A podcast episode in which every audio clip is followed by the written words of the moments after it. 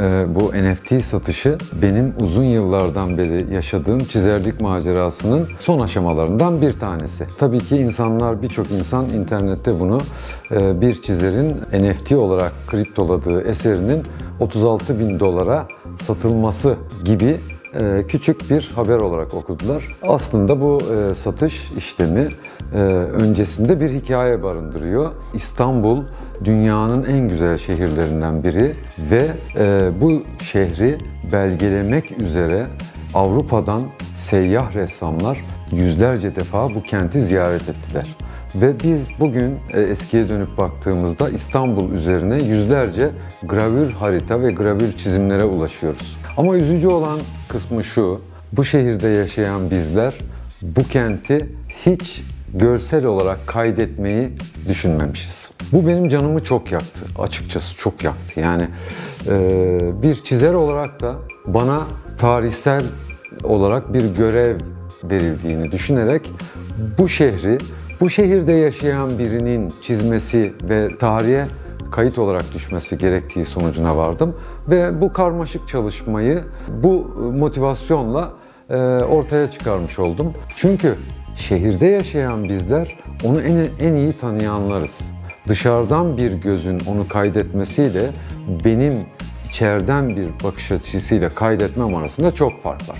Haliyle bu e, konumuz İstanbul olunca çok duygu barındıran bir şehir. Başka şehirlere benzemiyor. Ee, sağ olsunlar insanlar benim yaptığım bu çalışmalara ilgi gösterdiler ve e, onların ilgileri sayesinde yoluma devam edebiliyor hale geldim. Teknolojiyi yakından takip eden biriyim. Sanat dünyasında bu yeni gelişme olarak karşımıza çıkan NFT olayını e, uzun süreden beri takip ediyor idim ve yakın zamanda kendi marketimi orada oluşturarak çalışmalarımı yüklemiş oldum. Hemen ardından e, biraz da İstanbul'un büyüsü diyelim buna. E, uluslararası bir koleksiyoner benim çalışmamı e, NFT olarak satın aldı. NFT denilen ve hayatımıza yeni girmiş bu kavram aslında sadece biçimsel bir değişiklik. Yani insanoğlu mağara devrinde yaşarken eğer bir fikri varsa duvarlara işledi. Sonraki yüzyıllarda bir fikri varsa kağıtlara işledi.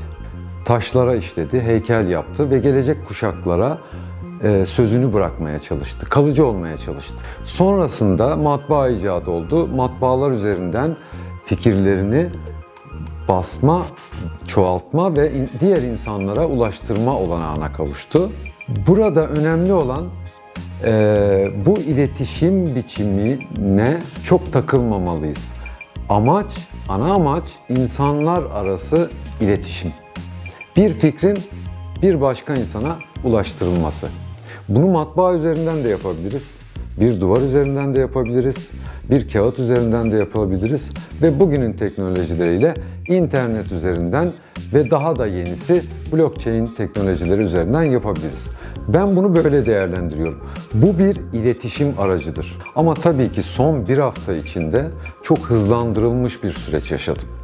Ee, yepyeni bir dünyaya adım attık ve bu, bu dünyadan çok hızlı geri dönüşler aldık. İnsanların NFT konusunda ilk sordukları soru dijital bir eserin neden değerli olduğu.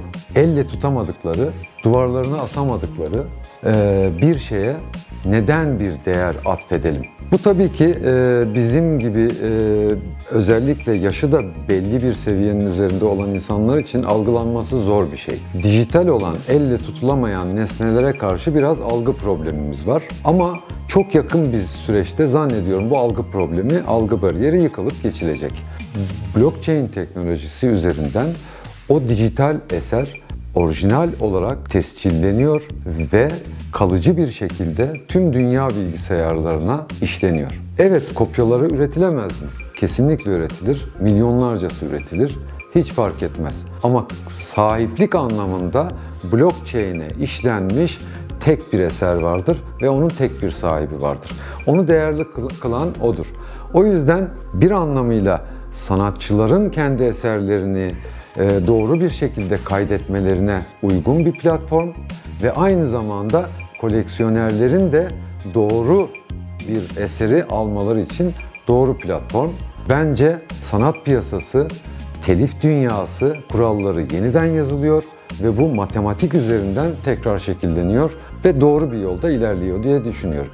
Burada NFT'nin getirdiği en güzel yenilik şu ki siz eserin içine, DNA'sına şöyle bir kod yazıyorsunuz.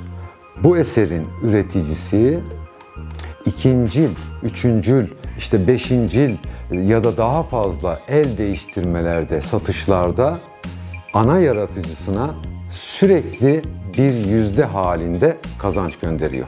Tüm kurgu matematik üzerine. Amerika'daki Amazon.com'da puzzle olarak ürettiklerini gördüm ben. Bazı Çinli firmalar e, kopyalamışlar ve e, onu e, üretmişler. Şimdi benim bunun sahibi olduğumu Amazon'a anlatmam gerekiyor ki o faaliyeti durdurabileyim. Ee, Amazon'la birçok yazışma yapmak zorundayız. Onun gerçek sahibi olduğunu, olduğumu benim onlara ispatlamam gerekiyor. Ama blockchain dünyasında buna hiç gerek yok. Benim oradaki sahipliğim yüz binlerce bilgisayar tarafından tescillenmiş oluyor.